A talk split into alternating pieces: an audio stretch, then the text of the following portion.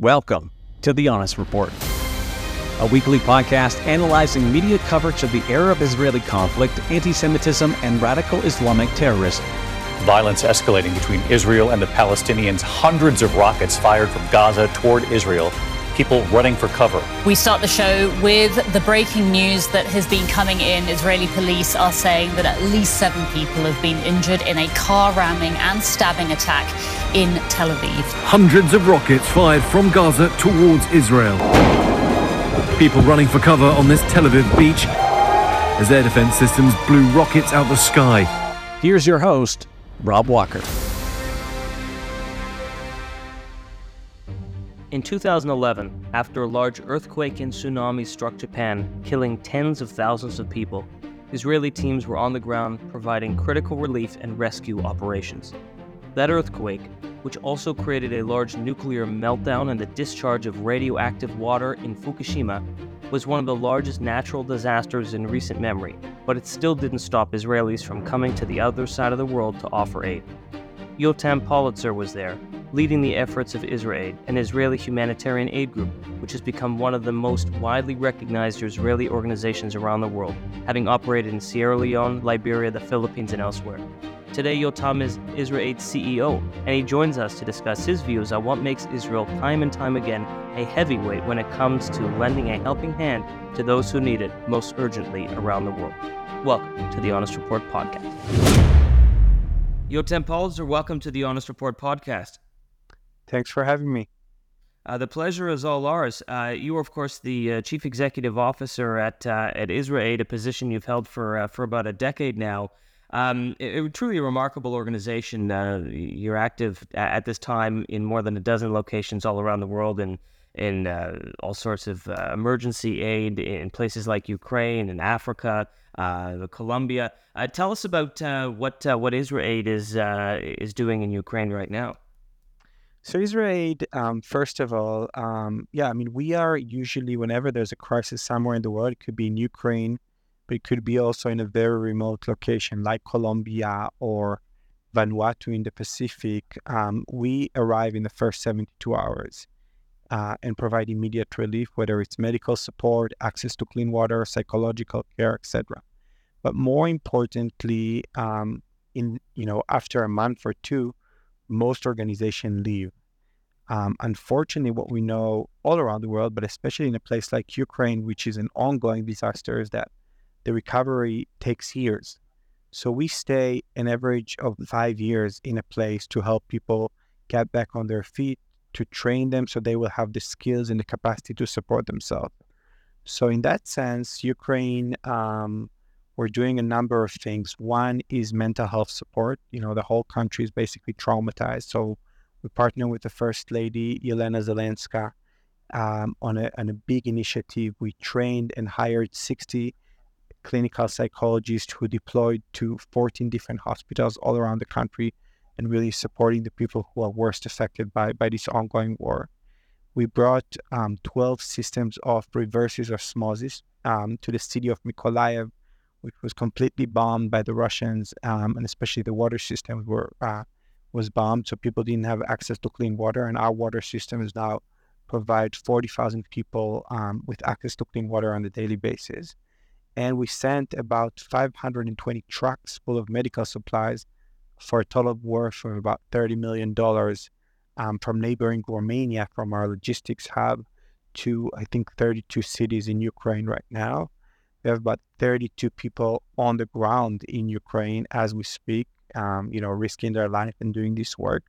And we're not going anywhere. And unfortunately, this war and crisis doesn't go anywhere. So we'll be there as long as we're needed. And so, you know, as an organization, you've been around since uh, 2001, IsraAid. Uh, tell us a little bit about the genesis of, uh, of how it was founded. So, 2001, a group of uh, activists in Israel came together and basically um, realize that yes, we have our own challenges in Israel for sure, whether it's the ongoing conflict, you know, the trauma of the Holocaust, the um, water scarcity, and many other challenges. But actually, because of these challenges, we developed tools and technologies and soft skills that could and should be shared with the world's most vulnerable communities. So that was the vision behind Israel to bring Israeli expertise, Israeli technologies, Israeli innovation, not just uh, for business purposes, but actually to the global south and to disaster areas around the world. And since the establishment of the organization more than 21 years, 22 years ago, um, we've been to more than 60 countries responding to crisis. And as we speak right now, we have teamed, as you mentioned, 14 countries, um, about 350 full time staff. It started as a volunteer based organization, but now we have 350 paid staff. Um, the majority of them, by the way, are local people that we trained and hired. Um, our headquarters is based in Tel Aviv. We have about 52 people there. And um, yes, our focus is um, areas where Israel, unfortunately, not because everything is perfect, but because of our challenges, have expertise in. So whether it's, it's trauma care and psychological support, um, water and sanitation using water technology, um, medical support, especially public health, um, and emergency relief. And and again, we we, we probably you probably know that Israelis um, thrive in chaos. So um, unfortunately, when you reach a disaster situation, it's very chaotic. But you need to improvise, you need to innovate, and um, and that's really part of our DNA. And Now, uh, Israel, I mean, of course, you know, being active in Eastern Europe and in South America is one thing, but uh, tell us a little bit about has the organization been involved in, in countries where uh, Israel does not have diplomatic relations? So we had a number of operations, um, most recently in Afghanistan, where we actually evacuated more than 200 uh, human rights activists, including the first Afghan girls cycling team, the first Afghan girls robotics team.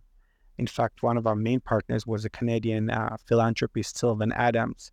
Uh, together with him and with his support, we, we evacuated these girls. Uh, we worked also with uh, with another uh, family foundation, and, and we had to um, bring free private jets to um, to rescue these girls. We had to print passports for them. It was a kind of a operation that is a combination of James Bond and Fauda. And um, thankfully, almost all of these girls are now safe in Canada.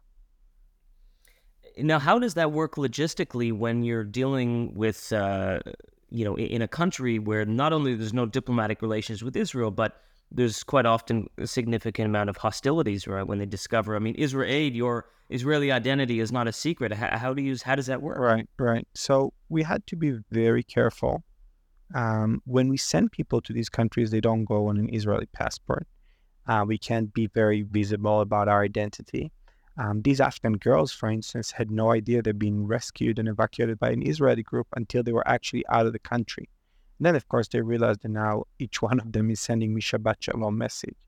But um, but it's it's um, the safety of our team members and the safety of our beneficiaries is obviously our first priority. Um, we worked a lot also with Syrian refugees, and I remember one of them telling me uh, when he found out that we're Israelis and we treated his daughter, he said, "My worst enemy became my biggest supporter." Um, and we had many of these stories. Um, again, it's one thing to work inside a country um, that don't have diplomatic relations or with refugees from this country once they actually out. Um, we did both. Uh, we did much more of the latter. We much more working with Afghan Syrian refugees once they actually crossed the border. So again, they didn't expect to receive support from Israelis, and I would say they were positively shocked. Um, but we didn't get any hostilities from the refugees. They were extremely grateful, and um, yes, um, and, and, we saw how this work is not only about saving lives, but also about building bridges and changing people's perspective. Now, what's what's the message that you and your team, uh, Yotam, must uh, must see when you're entering a country that uh, Afghanistan is one example, and there's certainly many others where there's overt hostility on a governmental level, but then when you dig down and you meet the people individually, there's little to none, and there's appreciation and openness. I mean, what what are the lessons that your team sort of takes back to their own uh, their own personal lives and their own their own perspective to see you know what what reality is like uh, beneath the surface? Well so so so when when you go to these countries um, where we go to these countries again the government as i said is one thing but we always work with the people. We always work with local partners. We always work with local communities. And you know we're very surprised, but we really never faced any significant hostility.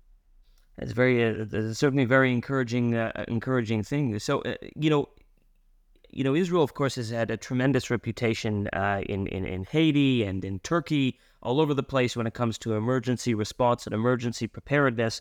What's really the overarching message here that when you're going out there, it's it's trying to identify issues and fix them along the way, or is it really trying to create a certain self uh, sense of uh, self self sufficiency rather uh, among the uh, the countries where you're working? The self sufficiency is the key. I mean, yes, Im- immediate response is crucial, and and that's when you you find survivors. And and the recent earthquake in Turkey, um, you know, the IDF did a phenomenal job. They found 19 survivors. Uh, our team uh, that I led in Nepal after the earthquake in 2015, we found the last survivor of the earthquake, who's a woman who survived after six days without food or water.